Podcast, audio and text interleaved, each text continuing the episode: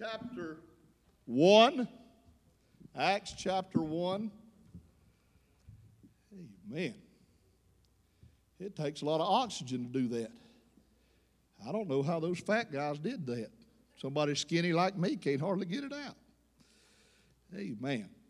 Acts chapter 1, starting in verse 1.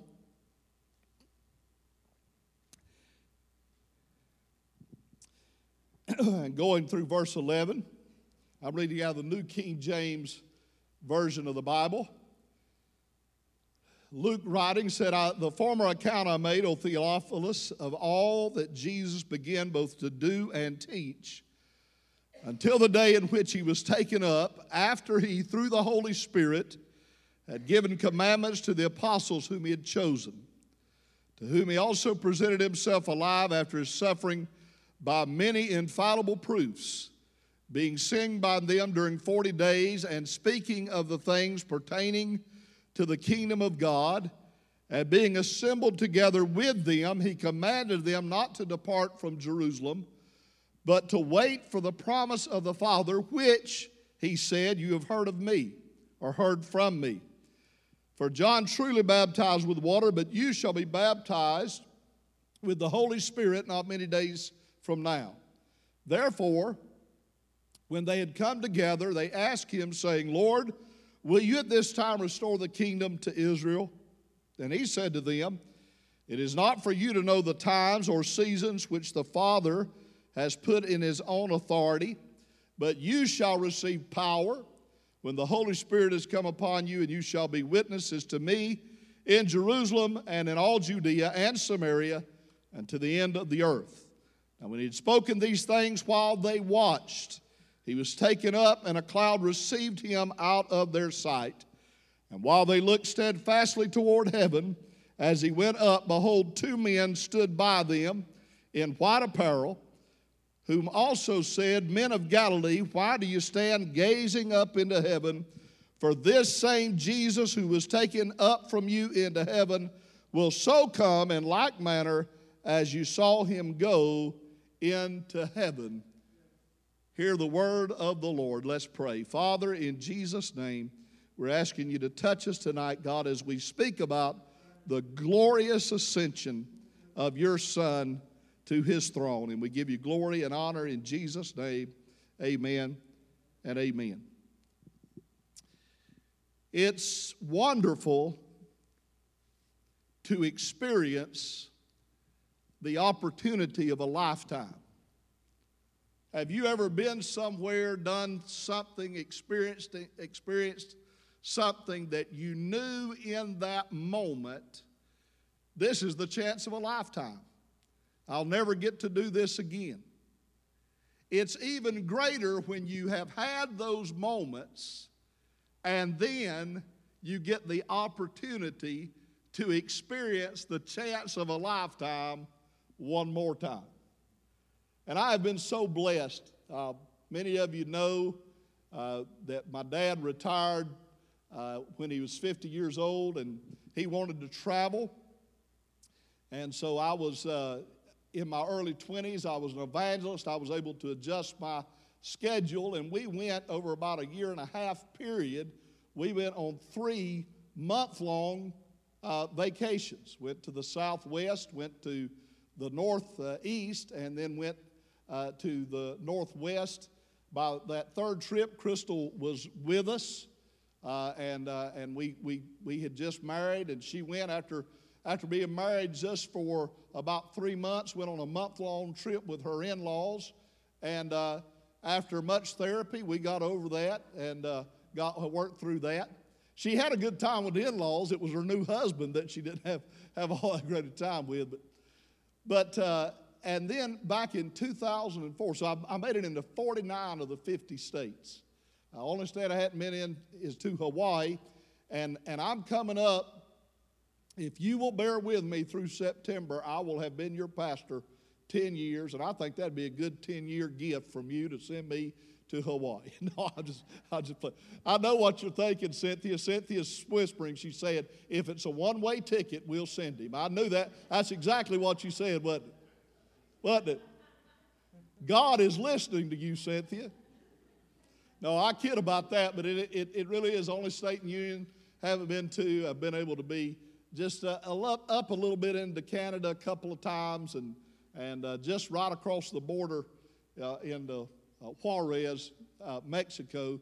And, and I hope there's more to it than Juarez, I'll tell you that, because that's pretty rough there. But, but, but in 2004, I was able to go. Mom and, mom and dad went. It was a special trip for us. I went with, with some folks from, from uh, Waldrop Avenue. We went to the Holy Land.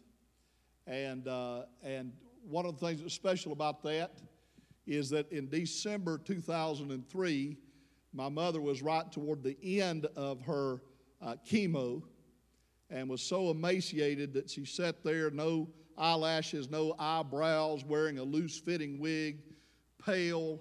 Uh, and as we said, we were not able to celebrate Christmas together as a family, but me and my two brothers went out and spent about an hour with her. And as she sat there, uh, blood started trickling down from her nose because of the platelet count was so low. That was December 2003. December 2004, mom and dad were able to go on that trip to the Holy Land, and we had trouble keeping up with her. Uh, uh, she was, she was uh, so spry. And, uh, but I always wanted, you know how it is when you uh, love your spouse, I don't like to experience anything. It, it's, not, it's not as fulfilling to me if Crystal can't fulfill it, if she's not there. She can't enjoy it. And I've always wanted her to have that opportunity. And Crystal kind of feels that way, except she feels that way about the kids. If, if I don't want to do it, if the kids can't do it. So Crystal and, and, and I and the kids, and I was so glad they got to, went to, uh, went to Israel, I think in 2014. And uh, got, I got to enjoy the chance of a lifetime the second time around. Katie would load up on a plane tonight to go back to Israel. She, she loved it over there, and, and Cameron enjoyed it as well. One of the things that I love when we go to Israel is to go up to the top of the Mount of Olives. Because when you get to the top of, top of the Mount of Olives, you can look across and down a little bit across the Kidron Valley and, and the Temple Mount and the city of Jerusalem comes into just panoramic view. And it, it is a beautiful city and a beautiful sight to behold. And uh, as, you, as you look there, one of the places on the very top of the Mount of Olives, there's a, there's a little small chapel there that's called the Church of the Ascension. And inside that chapel, there is a, a little uh, place in the stone of that mountain that is kind of sectioned off. And in that, in that place, there, there is an indention in uh, the stone that kind of resembles a human footprint.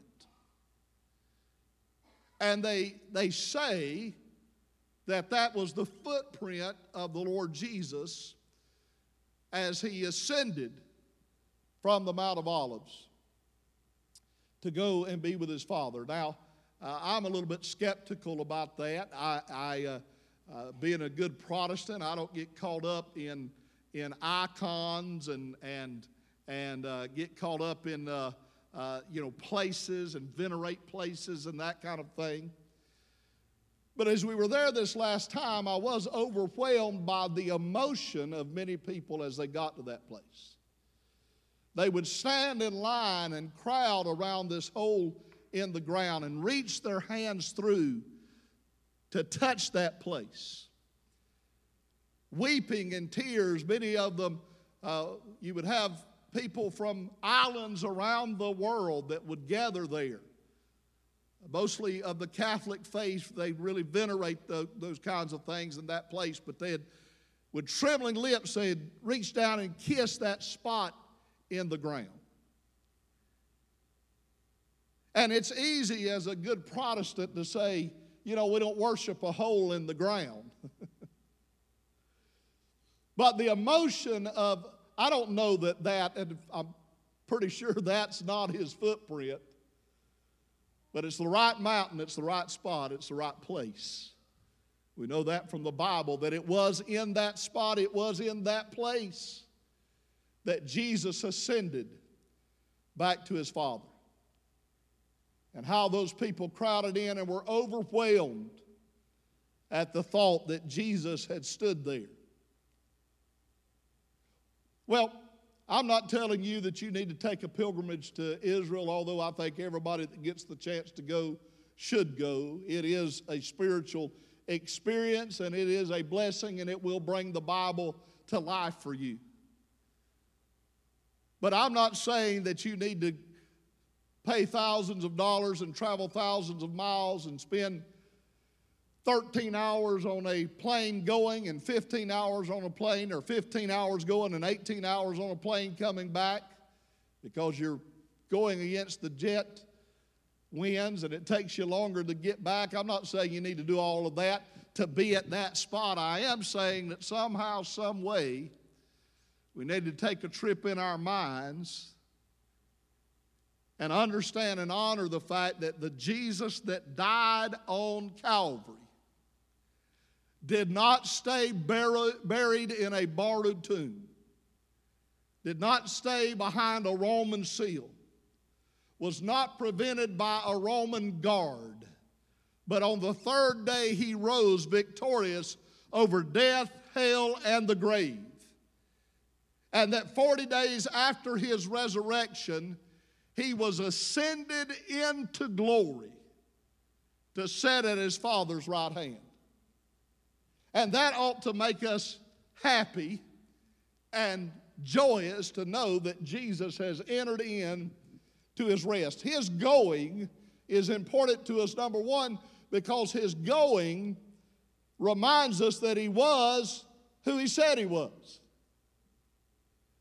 The fact that he was called up in a cloud and ascended into the heavens to sit at the Father's right hand means that the father affirmed who he was. You know, there are people, and this is these are so silly, the theories are so silly that, that they've, they've gone out of favor with, with uh, skeptics and critics. But a couple of hundred years ago, there were people that put forth and posited the idea that Jesus didn't rise from the dead because he didn't really die. He was just on the cross, he just kind of swooned, just kind of passed out which is, is hard to do when you've had a, you know, a spear thrust through your heart. and they put him in that tomb, and when he got into the tomb, the cold air of the tomb kind of revived him, and he got up and got out of the tomb. Now let's see, he's been crucified, he's been hanging on the cross for six hours, he's been beat within an inch of his life, he's had to pull himself up. Uh, by the nails in his hands, push himself up off of the nails in his feet to catch each breath. He did all of that, and then they stuck a spear through his heart. And after that, he revived in the coolness of the tomb and had enough strength to roll a several ton stone away from the door and overpower four Roman guards to get out of there. But for anybody that may have criticized or anybody that may have uh, doubted if he rose from the dead, when he ascended up into heaven supernaturally to his Father, going to get his prize to sit at the right hand of the throne of God. In fact, here's what Psalm 68 18 says You went up to your high place, leading a parade of captives. You received gifts from people, even those who turned against you. The Lord God went up there to live. Aren't you glad to know that Jesus is at the right hand of God? And he is rewarded for his suffering. That's the thing that people need to understand. Jesus did not die as a martyr, Jesus died as a sacrifice and as a substitute, and he died willingly. He said, I have the power to lay my life down, and I have the power to take it again. But the story of Jesus does not end with a bloody Roman cross. The story of Jesus does not end with a borrowed tomb. But Jesus was lifted up. In fact, Paul said in Philippians that because he was not mindful for his equality with God to be grasped and held on to, they call this the Christ hymn. They believe it was a hymn that the early church sang that said that Jesus did not hold on to his equality. He thought it not robbery, the King James says, to be equal with God. But he took upon himself the form of a servant, and he became obedient unto death, even the death of the cross. That's his humiliation. But listen at his glorification.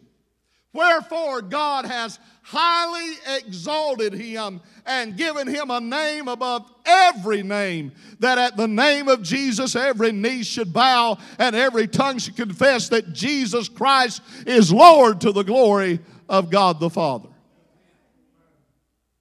And it needs to be a reminder of you that serving God, we don't serve God for naught. We don't serve God in vain. But as low as it may get, as dark as it may get, whatever tribulation, and persecution we might go through, whatever heartaches and storms and problems that we endure, listen, it ain't over yet. They used to say it's not over till the fat lady sings. They got that from the opera because at the, uh, at the crescendo of the opera, the big soprano would, soprano would come out and sang. and they, they usually were robust women, and so it wasn't over. The opera wasn't over till the fast lady sung. I'm going to tell you, it ain't over till the trumpet sounds. Don't you judge God or His faithfulness don't you judge your reward based on what you see and feel now. It's not over. Jesus didn't give up when he was on the cross. He didn't give up when he was spat upon. He didn't give up when the beard was plucked from his face. He didn't give up when they cast uh, uh, accusations and blasphemies uh, into his face. They, he kept on going. And the Bible says the reason he did that is he endured the cross, despising the shame. But he did it for the joy that was set before him. I guess that there maybe was a time in the Christian experience that this may have been true for some, that there might have been some Christian somewhere that was so heavenly minded that he was no earthly good. I know that became a popular saying. And we said that so much that we made people scared to talk about heaven ashamed to sing about heaven, frightened to preach about heaven. We made heaven a bad word, just like holiness in God's own church. They said, well, there were, there's some of those people wanting to escape. You mighty right. If you think I want to escape this land, you're mighty right. If you think I want to escape the earth, you're mighty right. If you think I want to escape the tribulation, you're right. If you think I want to escape the wrath of God, you're mighty right. I want to get out of here, and I want to get out of here on the first thing running. Absolutely. This world's not my home.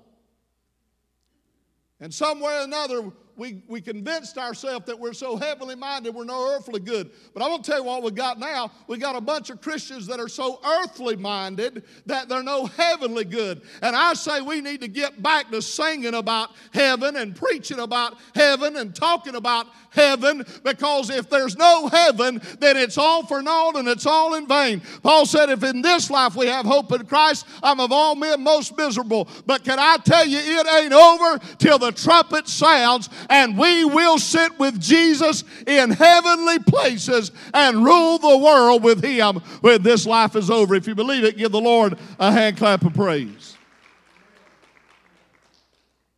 Not only did he ascend to the right hand of God as his reward, but he ascended, thank God, to the right hand of his Father as our high priest.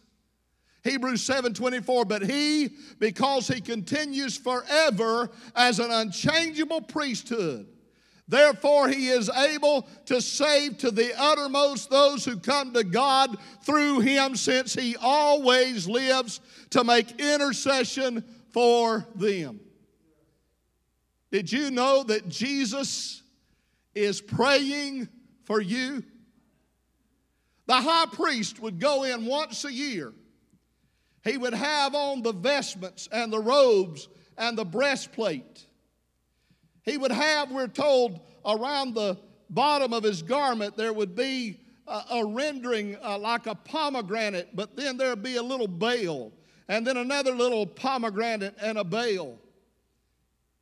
And we're told that they would tie a rope around his waist so that when he went in, not by his own righteousness, but by the blood of the red heifer that had been sacrificed. He went in by the blood, but when he'd go in just in case, they would tie that rope around him just in case in the presence of God he was struck down, just in case the blood didn't work. And we're told throughout the annals of the, of the tabernacle and the temple service, there was never one time that they ever had to pull a high priest out by the rope. It didn't mean they always had good high priests.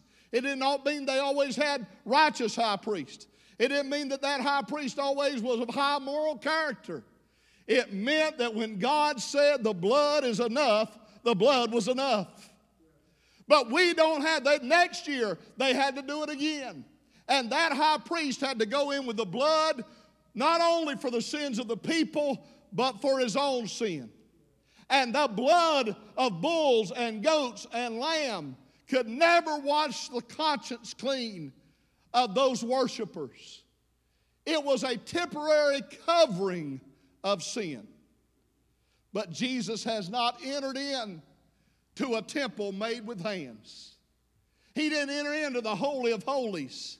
That, by the way, when he died, an earthquake split, right, running all the way from Calvary to the Temple Mount, and like a hand, an unseen pair of hands, tore from top to bottom that thick veil that separated the Holy of Holies from the rest of the temple. And they looked in and found out it had all been a sham. Found out that the, that the Ark of the Covenant had been lost, it wasn't even in there anymore. He didn't enter into that Holy of Holies up on the Temple Mount. He entered in, that was just a pattern, a model of the true, the Bible says. He entered into the Holy of Holies in heaven. He entered into the throne room of God, but he did not enter in with the blood of bulls, bulls and goats and lambs. He entered in with his own blood. And he didn't have to go to show his blood to the Father to get forgiveness of his sins because he didn't have any. But he entered in. He's the only one worthy enough to do that. But he entered into the Holy of Holies way up in heaven and showed his blood for us when Jesus prays for you. You know, there's some very fine people that in their heart of hearts, they love God, they love Jesus, and they want to do what's right. But they've been taught for a child pray to Mother Mary, and Mary will pray for you.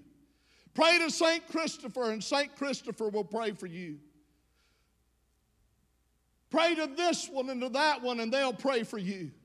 I'm so glad to know. I listen, when I have a need, I call mom and dad, I call Nana Peavy, I, I say it, I call in the big guns to pray for me. And as wonderful it is, and I have confidence in their prayers, I'm going to tell you there's one better than mama praying for me. There's one better than daddy praying for me. There's one better than Nana praying for me. There's one better than Mary. There's one better than St. Christopher. There's one better than any saint that's ever lived. I want you to know way up at the right hand of throne of God, there is Jesus Christ who's making intercession for us with his own blood. I was in a meeting several years ago and there was a man up speaking, and I didn't even know that he knew me. I had maybe perhaps met him briefly once before. I don't even really ever remember meeting him. But as he was up talking, he pointed me out and he said, You know, me and another man were praying the other night, and your name came up in prayer. Oh, I'm going to tell you, when somebody really means it, and at, just at, at lunch today, at lunch we, we, were set, we were celebrating somebody's birthday, and some of us at the church were there, uh, uh, were there celebrating, and and uh, Chris Locklear said, "I pray for my pastor." And Sister Mary Lou spoke up and said, I pray for my pastor every day. You don't know what it means to hear somebody say, I've prayed for you. Well, doesn't that just doesn't that move you when somebody says to you in sincerity, I was praying for you? And you know they did, you know they meant it. But oh, and I can never think of this scripture without it moving me. When Jesus said to Peter, Peter, you're going to deny me three times. But don't worry. I have prayed for you.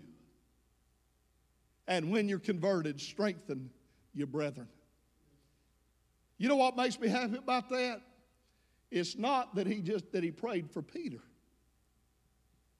But way, way up at the right hand of the majesty on high, I have a right hand man.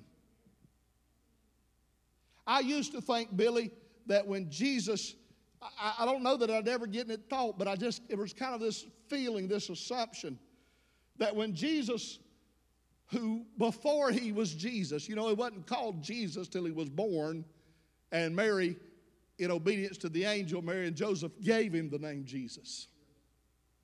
He was the Word, and the Word became flesh. And I thought when the Word became flesh, I thought, okay, He came as a baby, He lived as a child and a teenager, He became a man, He died as a man, and then that kind of uh, dress up, that kind of costume of manhood that He wore, then that, that was over. It's not what the Bible teaches. The Bible teaches that right now, at the right hand of God, there is a resurrected man. Jesus is at the right hand of God as one of us. He is a resurrected man at the right hand of God. We have an inside man. We have a right hand man. We don't have a high priest that cannot be touched with the feelings of our infirmities, but one who was tempted in all ways as we were, yet without sin. Therefore, he is touched with the feelings of our infirmities. And Jesus is praying for you and praying for me. Anybody ever prayed and felt like that, that the heavens were brass? Several years ago, I started off a message on, on what's in a name. And my timing was kind of off that day. I was talking about the, the meaning of names in Scripture and the name of, of Jesus and what his name meant. But I started off talking about I said, there was a man whose name was George Apple, A P P E L, George Apple, and he was executed in the electric chair. And his last words were, You're about to have a baked apple. And when I said that, it got about as far as the front step there and just died. It just laid there and died crickets. Nobody laughed, nobody got it, kind of like tonight. Nobody laughed, nobody got it, just crickets. That's the way I feel like my prayers do sometimes. They just kind of dribble out there and just kind of. I know y'all got such faith, such power. Y'all feel like that the heavens just split every time you say amen. But some of the rest of us, that have shoulder blades instead of angels' wings, sometimes our prayers just feel like they just kind of tumble out there. You ever felt that way? But thank God, I'm telling you that there is one up in heaven that's looking down on me and looking out for me, and he's praying the Father. And why should I worry and why should I dread? Because I'm going to tell you, Jesus has never had a prayer that didn't get through. He never had a prayer that just kind of laid there and died. He never had a prayer fizzle on him. Every prayer that he ever prayed, and he's he is praying and interceding with his own blood. How many knows he is there to make intercession for us? Therefore, he's able to save us to the uttermost. And he is at the right hand of God to wait. He's waiting at the right hand of God till every foe is vanquished. Hebrews 10 11 through 13. And every priest standeth daily ministering and offering oftentimes the same sacrifices which can never take away sins. But this man, after he had offered one sacrifice for sins forever, sat down on the right hand of God from henceforth, expecting till his enemies be made his footstool. Can I tell you, with the glory that he has now with his Father, there's more glory coming. One of these days, all of his foes are going to be vanquished. And the good news is, is his enemies are my enemies. All of our enemies. One of these days, not going to be any more cancer, not going to be any more heart disease, no more lung disease. In fact, the Bible says that the last enemy that's going to be destroyed is death itself. And one of these days, the song that we're going to sing is old Slewfoot, the dragon, the serpent, de- the devil. We're going to sing the accuser of the brethren is cast down. The accuser of the brethren is cast down. And the kingdoms of this earth have become the kingdoms of our God and of his Christ. He's sitting at the right hand till his enemy, his enemies are made his footstool. That's his going. Now, listen, there's his gift. Why does this matter to us? It's his gift.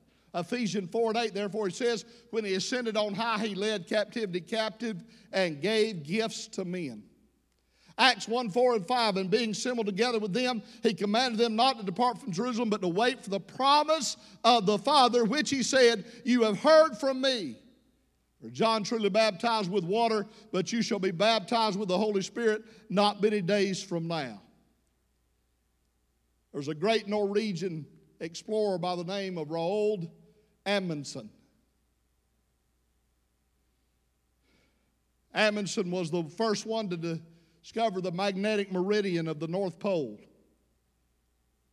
And on one of his trips, when he got to where he was going, he took out a homing pigeon and attached a message to its little leg and set it free. And it flew all of those thousands of miles back to Norway. His wife would open up the windows every day to see if she got a message, a winged message from her husband. And when she saw that, that pigeon light and she read that message, she knew that her husband had made it and that he was safe and that he was alive. I'm going to tell you that we know that Jesus made it safely to the right hand of God. Because he said, If I go, I'm going to send back to you on the wings of a snow white dove. he sends his pure, sweet love, a sign from above on the wings of a dove. He sent the Holy Spirit. This is what he said in John 16. Verse 5 But now I go away to him who sent me, and none of you ask me where you're going, because I've said these things to you. Sorrow has filled your heart. Nevertheless, I tell you the truth, it is to your advantage that I go away. For if I do not go away, the Helper will not come to you, but if I depart, I will send him to you.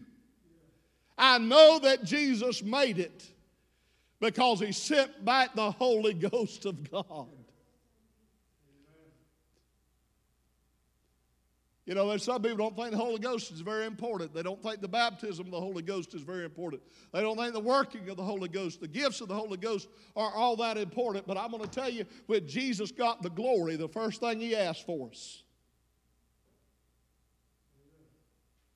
was, Father, send them the Holy Spirit, send them the Holy Ghost. Let me tell you how important the Holy Ghost is in your life. Jesus said, As great as it is for me to be God in the flesh, walking and talking with you, there's something better for you. I've got to go because I've got to send back the Holy Spirit so he can, he's been with you, but he's going to be in you. And he's going to be your personal teacher, your personal guide, your personal comforter, your personal helper. Thank God. Woo. Now I talked to you this morning, and I know that there, I know that we cannot always depend on our emotions. I've, I've said that this morning. I believe that. I live that way. But I'm going to tell you, I also know what this blessed book tells me. This blessed book says that I can know I'm a child of God because the Spirit of God communes with my spirit and lets me know I am a child of God. It's sad. There are people that believe this book that live in absolute torment because they've gone to church, they've read the Bible, they've prayed, they've called out to God, they've asked Him to forgive Him, they have a heart for God, and you ask Him, you say, Well, are you saved? And they say, Well, I hope so. Y'all probably know where I'm going. I've preached to you so many times. You know I got to bring up that old, uh, that old song, don't you? There are some people that say you cannot tell whether you are saved or whether all is well. They say you can only hope and trust that it is so, but I was there when it happened, so I guess I ought to know. Yes, I know when Jesus saved me, the very moment He forgave me, He took away my heavy burdens and He gave me peace within. Satan can't make me doubt it. It's real, and I'm going to shout it. I was there when it happened, and I guess I ought to know because the Spirit of God communes with my spirit that I am the child of God. Not only does his ascension show us his going to his reward in heaven and his giving of the Holy Spirit, it also preshadows his glory. The Bible says he told them, Don't leave, stay in Jerusalem, wait for the promise of the Father. He had spent 40 days, the scripture says, talking to them about the kingdom of God. Reckon what would happen if we ever got out of church work and got into kingdom work. Talking to him about the kingdom of God, and he said, Here's the power for you to do kingdom work. I'm going to send the Holy Ghost to you. So wait, go, but wait. Wait till I can go with you. I'm not going to leave you as orphans. I'm going to go with you. I'm going to go with you through the power of the Holy Spirit. And here's what the Bible says and while he spoke these things to them, standing on the top of the Mount of Olives, while he spoke these things to him, a cloud received him out of their sight. And while they looked steadfastly toward heaven, as he went up, reckon what was going through their minds. I don't I, I have a problem when I read the scripture that I kind of superimpose Brent onto the characters that I'm reading about. And maybe I do them a disservice by doing that. But I know what would have been going through my mind. I would have been thinking, well, there it goes again.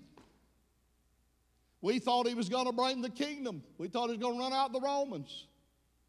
We, we thought that he was going to bring the kingdom to earth. And boy, he, he sure got us when he died on the cross. Boy, that was, that was a neat trick there. But when we saw him on the third day, we saw him on that first day of the week, when we saw him appear in our midst, we said, Now, now, he's going to do it. If death can't hold him, the Romans are no match for him. Can you imagine a warrior king that cannot die? And then he's standing there and he lifts off. He's received into heaven as a cloud surrounds him. And I think they're kind of lost again. They're, it's, it's, it's wonder, it's bewilderment, it's uncertainty. What are we going to do now? There he goes.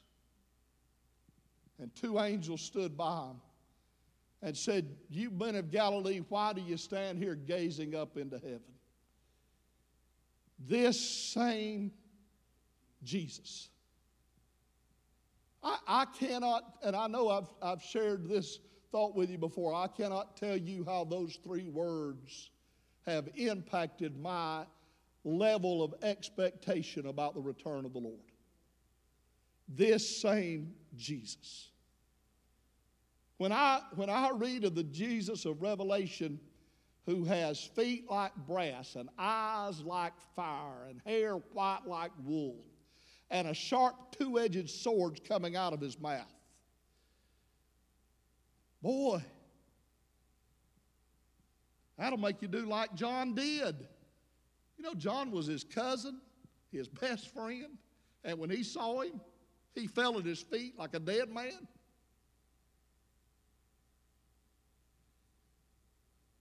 But when I read that the one is coming is this same Jesus.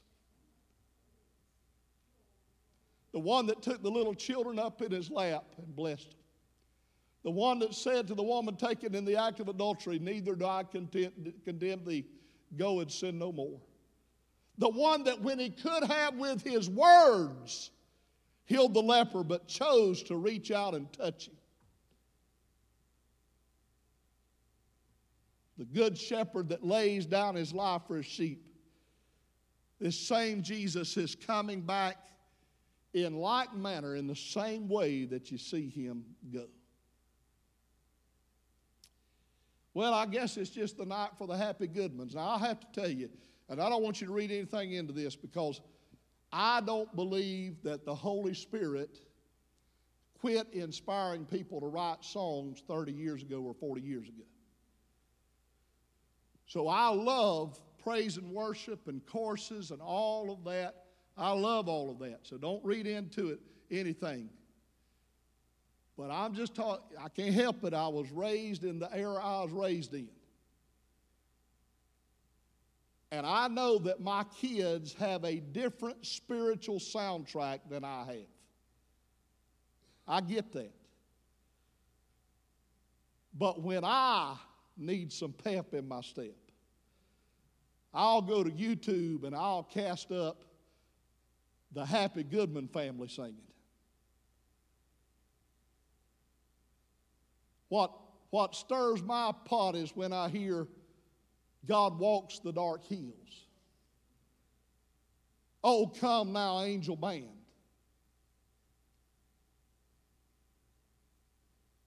What a day that'll be. And so I guess tonight's a night for the happy Goodmans. But I remember that they used to sing this song, What a Beautiful Day for the Lord to Come Again. I was about, what, Mama, four or five years old, maybe? Four or five years old, riding in the car with Mama one day. No, I did was not in a car seat. I was not in a seat belt. I think I was riding outside on the hood. That's the way we did it in those days. But I'm riding along there, four, four years old. And it, was a clear day with a few clouds in the sky, and I was just looking, just looking around. And Mama said, Britt, I know this because she told the story to me. I don't have that good a memory. I don't remember what I had for lunch. She said, Britt, what in the world are you doing? I said, Mama, I was just thinking, what a beautiful day for the Lord to come again. Then when I got up a teenager, they came out, they, they had changed their lineup a little bit. Harold, uh, Harold and uh, Howard and Vestal kind of had some health issues, and, and Rusty had his daughter singing with him, Tanya singing with him. They came out with a new song. I walk, woke up one morning, walked out the doorway, stopped to look up to the sky, thinking that this may be the exact day when Jesus will sound forth the cry. This could be the cloud he's coming back on. We need to live with the expectation. Listen, he, he left from the top of the Mount of Olives. Here's what Jude said 114. Now, Enoch, the seventh from Adam, prophesied about these men, also saying, Behold, the Lord comes with 10,000 of his saints. Zechariah 14 4. In that day, his feet will stand on the Mount of Olives, which faces Jerusalem on the east. And the Mount of Olives shall be split in two from east to west, making a very large valley, and half of the mountain shall move toward the north, and half of it toward the south. Jesus said, or the angel said, He's going to come back. He's going to come back just like He left. I believe He's going to plant His foot on the Mount of Olives. It's going to split in two and he'll walk across that Kidron Valley. And if you go there several hundred years ago, there was a, a Muslim ruler that, that bricked up the, that entryway, that eastern gate into the Temple Mount. He bricked it up.